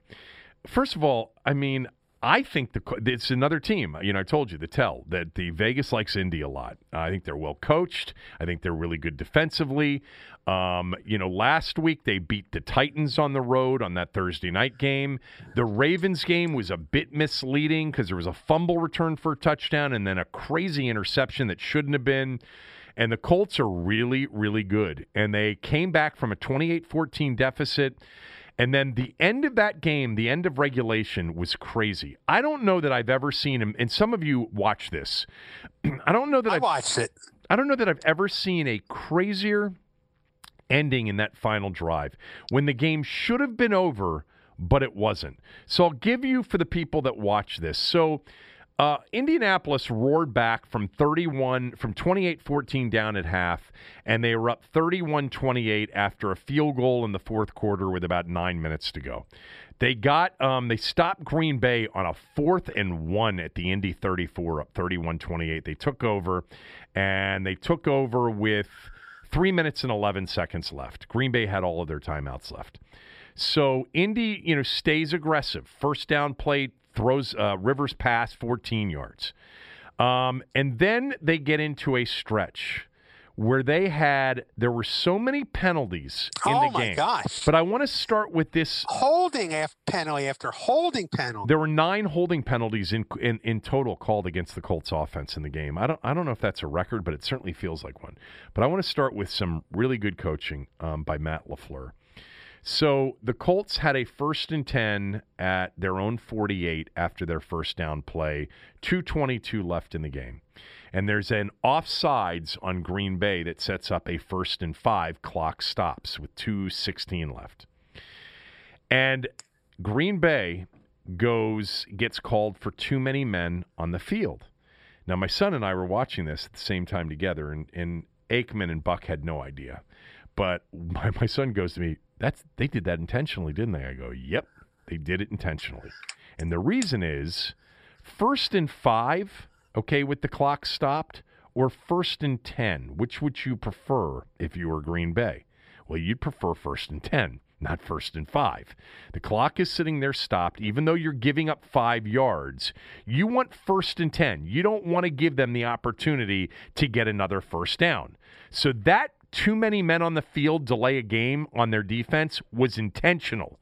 Trust me, I don't know if it's been reported after the fact that it was intentional, and maybe Matt LaFleur won't even admit it because they don't they don't want teams to understand the strategy there. But that was good strategy. Anyway, then starts a, a process in which Indianapolis gets called for a holding penalty, a holding penalty, an illegal motion penalty, um, and then eventually another holding penalty and another holding penalty on the same drive in an attempt to run the clock out. Now, after they went for a fourth and four at Green Bay's 36 with under two minutes to go, picked it up, and you would and everybody's like, "Well, that's ball game. Green Bay didn't get the stop." But penalties stop the clock and don't force the opponent to use a timeout. Indianapolis made a couple of errors. They threw the ball when they shouldn't have thrown the ball because running the ball would have given them a chance to force Green Bay to call more timeouts and would have would have given them the opportunity to get the clock to around a minute or slightly less than a minute. Green Bay holding no timeouts, maybe needing three, but instead Green Bay ultimately got the ball back um, with uh, a minute 25 left, and they still had a timeout left. And Green Bay went down the field and had a chance to score a touchdown, kicked a game tying field goal. Aaron Rodgers made a throw on that final Oh my drive. gosh, that was unbelievable. A third and ten th- throw to to Valdes-Scantling for 47 yards. It was just ridiculous. With three defenders like circling around him. Just an incredible throw. Um, they uh, they uh, unfortunately that same receiver Valdes-Scantling uh, fumbled in overtime, which set up the game-winning field goal by Indianapolis, and the Colts win. And Um, it was it was it was it's it's an interest it was an inter- really good r- really good late day you know national TV game between the Packers and the Colts. That Are was- are are those Philip Rivers and Aaron Rodgers? I know Mahomes is fun to watch, and Lamar Jackson has been fun to watch, but Rivers and Rodgers may be two of the most fun quarterbacks to watch if Well- you're not emotionally invested in the game. Well, you know me and my love for Philip Rivers. I, I, he's been one of my favorites. He's a first ballot lock, in my opinion. We had this conversation recently. Um, he just. Bill Belichick said it a few, several years ago. He said Philip Rivers and Peyton Manning are the all-time greatest and, and most knowledgeable coaches on the field at the position, which was a bit of a knock to, at Brady, if, if you recall when he said it. Um, they were getting ready to play the Chargers, I think. Um, and Rivers really is spectacular in his ability to, to to dice it up. Now he'll take a, too many risks, you know, at times, and it'll lead to some bad plays. But that's a good football team, Tommy. The Colts are a good football team. And it's going to be they have a game against the Titans this weekend for first place. It would also it would put the Colts a game up on them and would also be the sweep of the Titans. And you know, now you look at um, the AFC standings and they've got a chance to be like the 2 seed. You know, they were I mean, imagine the Chiefs had lost last night, but they've got a chance to make a run and and have you know be the two seed now in the playoffs this year. Only one team gets a first round bye because there's seven now in each conference. But um, and the Chiefs are the favorite to to, to uh, the Steelers are the favorite to be that. Actually, what am I talking about? The, the Colts can be the three seed um, because the Steelers are ten and zero and the Chiefs are, are nine and one. But I wouldn't want to play that team in a postseason game. They're very capable, but the Chiefs and the Steelers are really they've separated themselves a little bit.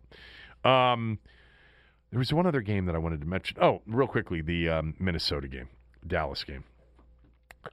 Because, you know, um, it's always fun when Kirk has a drive to tie the game at the end, Tommy, and they don't come through. It's always fun to look at my Twitter account. And and yesterday was yesterday was so typical. You know, um, he was 22 of 30 for 314 yards and three touchdowns. Um, he literally was unstoppable, as was their offense, especially in the second half. But they could not get off the field. Dallas carved them up. Um, and every time, you know, Kirk answered, Dallas came back down the field and answered. And then on the final drive, after Dallas had taken the lead um, on an 11 play, you know, 61 yard drive to take the lead 31 28, he gets the ball back. It's a minute 37 left. Um, there was one tweet in particular. uh, Several of them usually read something like, "I can't wait to hear you defend Kirk Cousins tomorrow."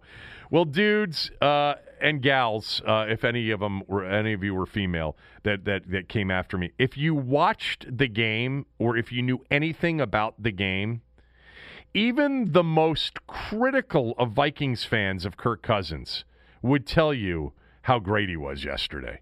And on the final drive, Cousins hits Justin Jefferson, who may be the offensive rookie of the year, or he's going to be in the running with obviously Burrow and Herbert. Um, Right. He hits him over the middle with plenty of field. Would have been a 15 to 20 yard, uh, you know, first down chain moving play, and Jefferson just drops the ball. Then on third and six, he's got Thielen, and Thielen may have been interfered with. They didn't call it. By the way, on the drive before that, Thielen was held. They didn't call it. Um, and and and Zimmer was very upset with the officiating afterwards. It just seemed that every call went their way. And then on fourth down, they didn't pick up the blitz, and he ended up throwing up throwing the ball deep, incomplete. But if anybody understands anything about the game yesterday, there isn't even one Kirk Cousins Minnesota Vikings hating fan that would even single him out as a reason that they lost that game. He's actually been very good um, during their stretch. I thought that was going to be a tough game for them. Um, I actually like the. Do you know that uh, in the smell test, I am now six and zero on Vikings related games, either going against them or with them. And I think I am going to like them on Sunday against the Panthers. They still have a chance to get back into it. They're very good offensively. Defensively, they've been hit and miss. That's been their problem. And they were missing one of their best offensive linemen. And Dallas is fast up front. I'm just telling you, that's going to be a problem for Washington on Thursday. The ball's going to have to be out quickly, and they're, going to have to take advantage of some of the DB problems uh, that Dallas has. But anyway, um, if you saw the game and you actually, for a moment, think they lost that game because Kirk Cousins um, lost it for him, uh, you're really um, you're really reaching. That wasn't the issue. They've lost some games this year because of Kirk Cousins, not yesterday. Um, all right, you want everybody to know about something on Saturday night. What is it? Well, you've got this bizarre circus event on Saturday night that all of a sudden this week people are going to wake up and realize is happening and say, "Are you kidding me?" Mike Tyson is fighting Roy Jones on pay-per-view Saturday night. No chance I buy that. Well, good. That's good. Are you? Because are you going to no, buy I'm it? not. I'm not going to buy it. Okay. Even though I am curious about it. Now, it's billed as an exhibition, and I'm not quite sure how. I've never been quite sure how these exhibitions work. As if you know, I, I mean, basically, is it a sparring session? Will it be a sparring session that gets out of control? Uh, you know, I'm not quite sure what will happen. Mike Tyson is 54 and Roy Jones is 51. And everyone's excited about it because they keep seeing these Mike Tyson videos of him, you know, punching uh, his trainer with the with the with the with the you know the mitts, and he looks unbelievably explosive. He's he looks he's he's cut like like he's never been before. He looks like in great physical shape, and his punches sound like they would they would crush a dinosaur when when they're when they're hitting a bag or hitting the mitts. But see, I saw Mike Tyson in his last couple of fights uh, back, you know, 15 years ago, 18 years ago, and uh, I saw him get beat by Danny Williams, uh, who nobody ever heard of, in four rounds, and then get beat in eight rounds, I think, by Kevin McBride at the then MCI Center. So anyone who's foolish enough to buy this, you get what you deserve. And Tyson's talking about fighting some more if this goes well. Yeah, I have no no interest at all. Yeah, I mean, don't waste your money. It'll it'll be on the highlights. will be on ESPN. It, it's uh, I, I don't want to say it's a sad state of boxing because boxing has always had its circus type of events. I mean, throughout, W- w- throughout the- history. Would you say that Mayweather versus McGregor was a circus-like event? Oh, well, no, that was a fraud. That was an out, outright fraud. because it was actually exciting. I bought that. Oh my I did God, buy. what I a did. fraud I that did. I did buy that one, and I thought it was exciting. that- why? I mean, Floyd was laughing all the the whole night. I mean, it Um, was it was unbelievable. I, I I'm telling you, it, it's the biggest fraud I've seen perpetrated on the American public, and and they made a ton of money between the two of them. They made a hundred million dollars, right. And and I couldn't believe it. I mean, this shows you the state of this shows you the state of boxing. New Yorker magazine, uh, you know, covered it, and New Yorker with David Remnick as the editor, who supposedly is a boxing expert. You know, they send this bozo out to cover the cover this fu- event, and he writes about it like it's Ali Frazier one. Oh, that's ridiculous! it was a joke. Uh, that, see, you ought to write a column about his column. I did. Oh, you did. Oh, I did. Okay. Him and the, him and the Sports Illustrated guy. yeah. I ripped the I ripped the crap out of him. I say it was embarrassing. That that gets me worked up. This, I mean, this is this is just a circus act, but that was an outright fraud. Can we end um, talking about some of our friends who were laid off on Friday? Yes, yes. Okay, so um, some of you may have heard me t- talk about this on radio this morning. On Friday, um, I guess the hazards of the media business, but uh, you know, I said that this morning, and then I thought to myself real quickly. Actually, so many of you have been a part of businesses, especially over the last eight months, and you felt the sting of layoffs, whether directly or indirectly. But three people who Tommy and I have worked with and for at 980 um, for the better part uh, for me um, over the last 17 years. God, I don't know when you first appeared with Andy and Zabe on 980, what year that was. I think it was 99. So for so for you, 21 years Yeah. um, with with experience uh, at the station.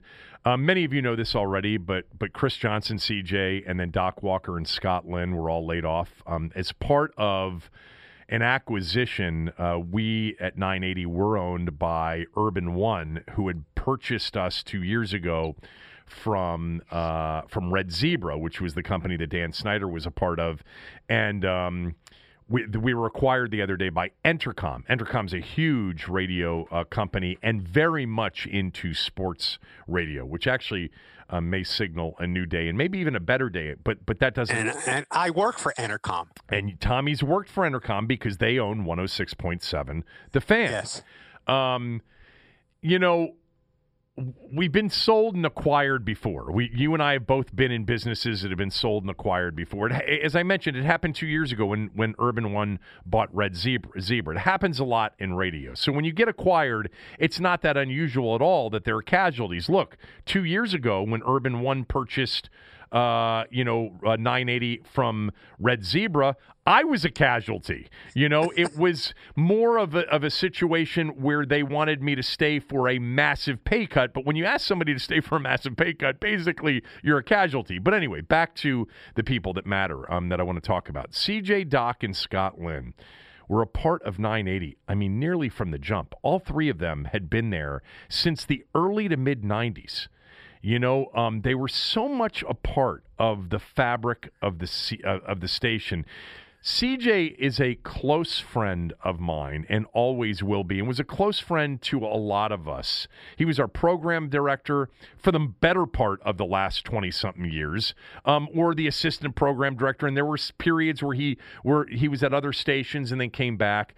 But I've always said this. Um, First of all, he has really good instincts for what we did, for what sports radio um, is in this town. And when the owners of the company that he was working for actually paid attention to him, which they didn't always do, especially recently. I mean, it's it's always interesting to me that the people who know the least act as if they've got all the answers instead of relying on people that actually have the answers. Um, but when they did listen to CJ, which again didn't happen a lot in recent years, we were always better off. He was such an advocate and a supporter of mine. He's been my producer on the morning show on 980 for the last seven months because we had to scale back, um, you know, during the pandemic. You know, Greg Huff was laid off, which really hurt.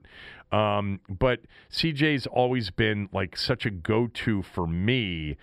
Um, to have conversations which have always led to really good ideas for the show, whether it's the podcast or the radio show. Um, and, uh, you know, we always say, Tommy, when this happens, you know, wouldn't be surprised if we all ended up working together again down the road so it's not forever. And that's probably true. Um, but, you know, we're all getting up there a little bit now, you know? Um, but uh, You don't have to tell me that. I know, but um, Doc, I mean, uh, let me just put it this way. I don't think that anybody at the station over the course of my 17 years there, your 21 years there, anybody else's 20 plus years made us laugh and smile both on the air and off it more than Doc did. Oh, absolutely. You know, I, I think about Tommy, all of the bullpen, you know, sessions, especially in Rockville, but in Silver Spring a little bit too, the old Silver Spring on Brookville Road, and where Doc would just take over. I mean, some of those back and forths were legendary. He is still so imitated by many of us to this very day, you know, with love, of course. I have so many memories of Doc because first of all, Doc and I worked a lot together. Yeah. You know, I mean, we did a show together before Tommy and I became a show. I was working with Doc for a year and a half. It was after I'd done the show with Riggins, and then the station got bought and whatever. And then Coach Thompson needed uh, and wanted Doc, so Doc ended up working with Coach Thompson, and then you and I ended up, you know, getting together for you know a long stretch. But um, I've got so many memories of Doc. Like I, I told this one earlier this morning we did a show the day after the Steelers beat the Skins at FedEx Field on a Sunday night or Monday night football. I forget what it was. It was a night game. It, was the game in 2008 where the Steeler fans came in, took over the stadium. The terrible towels were waving. The Steelers won the game. And it was really like the first time that we all had this sense of, whoa what just happened? That yeah. that was a road game. And I was on the field for that game. It was for the for the last ten minutes of that game. The, I saw that firsthand. The next day when we got in, I don't know. I don't think we even planned it, but it just sort of came uh, it happened organically. We both just referred to the game at heinz field the night before and how it's really hard to win a road game in pittsburgh and how you know look they played well but it's going to be really hard to, to win in pittsburgh. It's just they're really good at home and it was driving people crazy. And you know how would how Doc would do the, you know the serious thing, and then you know if you're in studio with him, Doc would laugh silently more than anybody. He would turn his mic off and start laughing, and um, we didn't carry this on for a day. We carried it on for a couple of days and people were going nuts. They were so frustrated. They they would call in. Do you guys not know that the game was at FedEx Field last night? What is wrong with you? And we're like no no. Come on. Did you watch the game? It was a road game. The terrible towels the whole thing. That was one memory. Um, also, it was one year, and you would have been, you know, on with Andy and, and Steve um, a couple of days a week but it was the first year we didn't go to the Super Bowl. It was a budget thing. And then you and I went to the Super Bowl a bunch, and then remember we had to go alternate years, whatever. But this particular year was the, I, I remember the Super Bowl, it was the Pittsburgh, Arizona Super Bowl. And we, they're cutting back on the budget. Maybe Andy and Zabe went, but Doc and I didn't go. but we decided that we would act like we were there anyway. and so for the entire week, and by the way, that's the easiest thing to pull off because my contention, as you know, I always thought, you know, you can almost act like you're at the Super Bowl in Radio Row, and no one would ever know. And the bottom line is, is, is being there was uh, okay, but it wasn't why necessarily people were listening, you know, uh, to you during the week. Doc and I, the entire week, Oh man, this Radio Row. It's really quiet today. Um, and then we talk about what what what we did the night before in Tampa and how the good time that we're having and and the entire week we acted like no one. I'm telling you, only a few people knew that we weren't at the Super Bowl that week. I, I what what I would say about Doc is that he's one of these people in such a positive way that when he's in the room Everybody knows it. There's a larger than life quality about Doc and his personality. And it was just, it was always so great to be around it. I, I've, I have three boys, Tommy, as you know, and Doc got to know my three boys, especially my oldest, Casey, because when Doc and I were do- doing the show, Casey was a, a kid. I still, to this day, if ever work comes up in any conversation with any of my three boys, it is an absolute lock that one of them will say, Hey, Dad, how's Doc doing? they don't ask about anybody else. Sorry. They don't ask about Cooley. They don't ask about you. How's Doc doing? Because Doc had that, you know, that charisma and that ability to make people um, remember him. And then let me just say this about Scott Lynn, and then you can say um, your, what you want to say about all the guys. Scott Lynn is. And a lot of you know Scott from doing updates all those years and being a part of shows with Zabe in particular on their national show, on their local show. Scott is one of the kindest people and one of the best people, and maybe I don't know that anybody was more well liked in our building than Scott was. He's smart, he's quick, he's funny. Tommy, f- probably much funnier off the air than you know he was on it. You know, and even though it's funny on the air too, um, but versatile, reliable, could do anything, was always willing to do anything. Um, I, I, he was 27 years at 980. Scott Lynn was. That's I, remarkable. He was always, in my opinion, at his best with Zabe, whether it was the national show or the local show with Solly too. Um, and uh, it's just it, it it felt like Friday felt like an odd day. You know, there have been times when people have come and gone, and but there was an acquisition, and it was an acquisition by a, a bigger company that really is going to be focused on sports, and you know Scott Lynn not being there after 27 years, and Doc and and CJ. You know, I um I I uh, I'm gonna I'm gonna miss you and I both love The Office, right? Do you remember the line from Andy Bernard in the in the finale? And I, I'm going to screw this up, so help me with it. But it's the line where he says, "I wish somebody would tell you you're in the good old days before you leave them." And yeah. I and I feel like like there's this connection that we all had to each other at that station for so many long and, and by the way the connection extended to the listeners um, and it's feels like look the, the, pandemic we haven't been together for eight months you and i haven't done a show together at the radio station for several years now but I think that there was that stage for six, seven, eight years where we were all in that same building. We all hung out. There was a bullpen. I think some of the best uh, content we ever did was off the air um, in the bullpen. Tommy had had a had a had an office that was basically a shrine built to himself. Scott Lynn's office was in the back corner next to CJ's, where he had a couch. Where I can't tell you how many times you know, I came in after my morning show or after the show with you, lie down on the couch and, you know, sat there and, and we solved the world's problems. Um, I don't know. These are friendships lifelong. Um, the station's going to miss CJ and Doc and Scott a lot, but I don't know. Anyway, that's it. That's all I got. I just I felt Friday afternoon, and I told and I told Doc this because we didn't know what any of our fates would be. And look, uh, for now, the station wants me. I don't know if they will in two weeks. It's radio. Who the hell knows? I'm so glad to have this podcast because I'll be able to do this for, you know, hopefully for at least the foreseeable future. But anyway, um, I just had this sense, and a lot of us did on Friday afternoon, um, that like a an era had sort of come to an end. You know, and I'm still on the station, and Galdi's still on it, and B. Mitch is still on it, and Zabe's still on it. But CJ and Doc and Scott, in so many ways, were, um, you know, such a big part of it. Such a big part of it. Anyway, I felt. Um, I felt really sad about it on Friday. I was hoping everybody would survive and that we could continue on with the 980 format and the whole thing. And the 980 format is, for the time being, I think, going to be a big part of it. And Entercom's a really good company. They're, look, our last owner, they couldn't have cared less about sports talk radio. They were such nice people, but they didn't know what to do with it. I'm not even sure why they bought it. Um, Red Zebra, it was an antagonistic relationship with the radio station for some reason.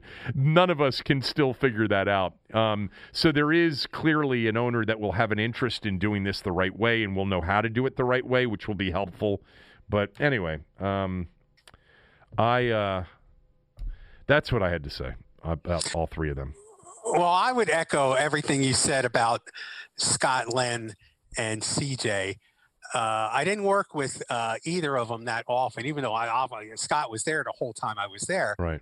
And you're right was was absolutely hilarious off the air. Yeah. I mean, as cutting, and uh, you know he's got some he's got some family mob connections in Philadelphia. You know? so he would always yeah. tell me some some of his Philly family stories that were always pretty interesting. But the guy who means the most to me is Doc.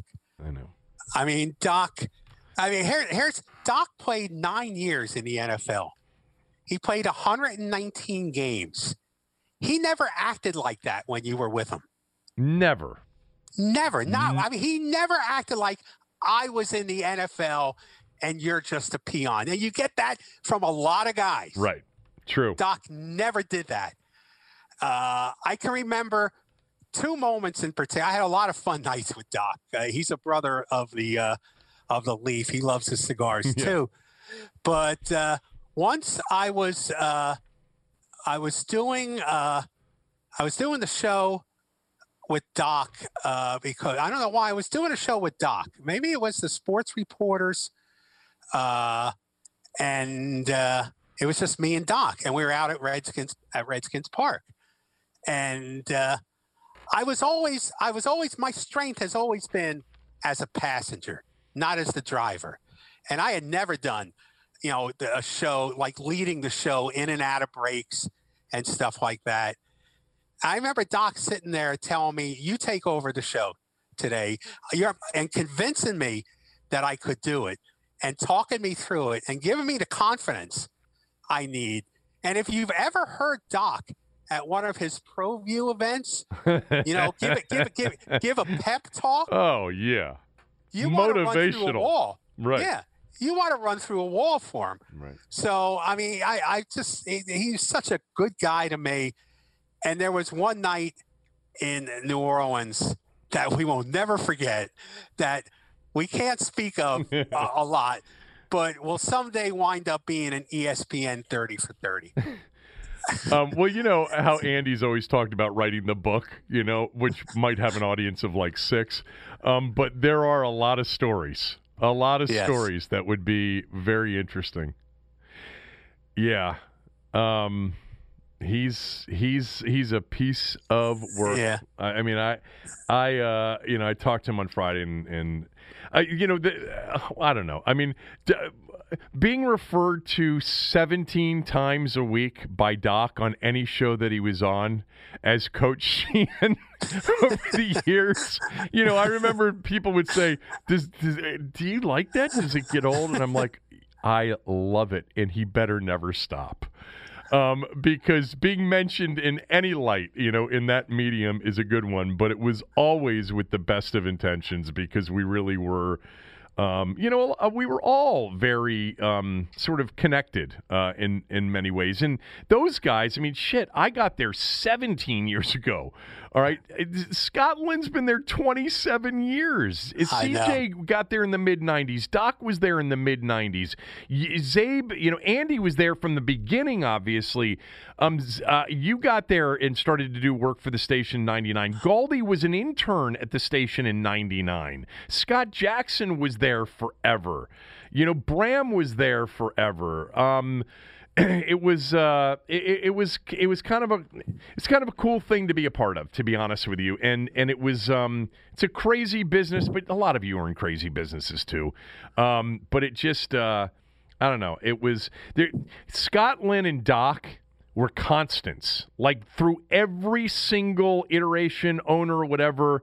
It was like you know they were going to be there, and I'm going to miss that. That's not going to be the case, and with CJ the same as well because he's in addition to um, being very talented and good at what he you know did. Um, he was uh, a really close friend, and um, he is still a close friend, and you know a close friend to a lot of us, and a big supporter of a lot of us.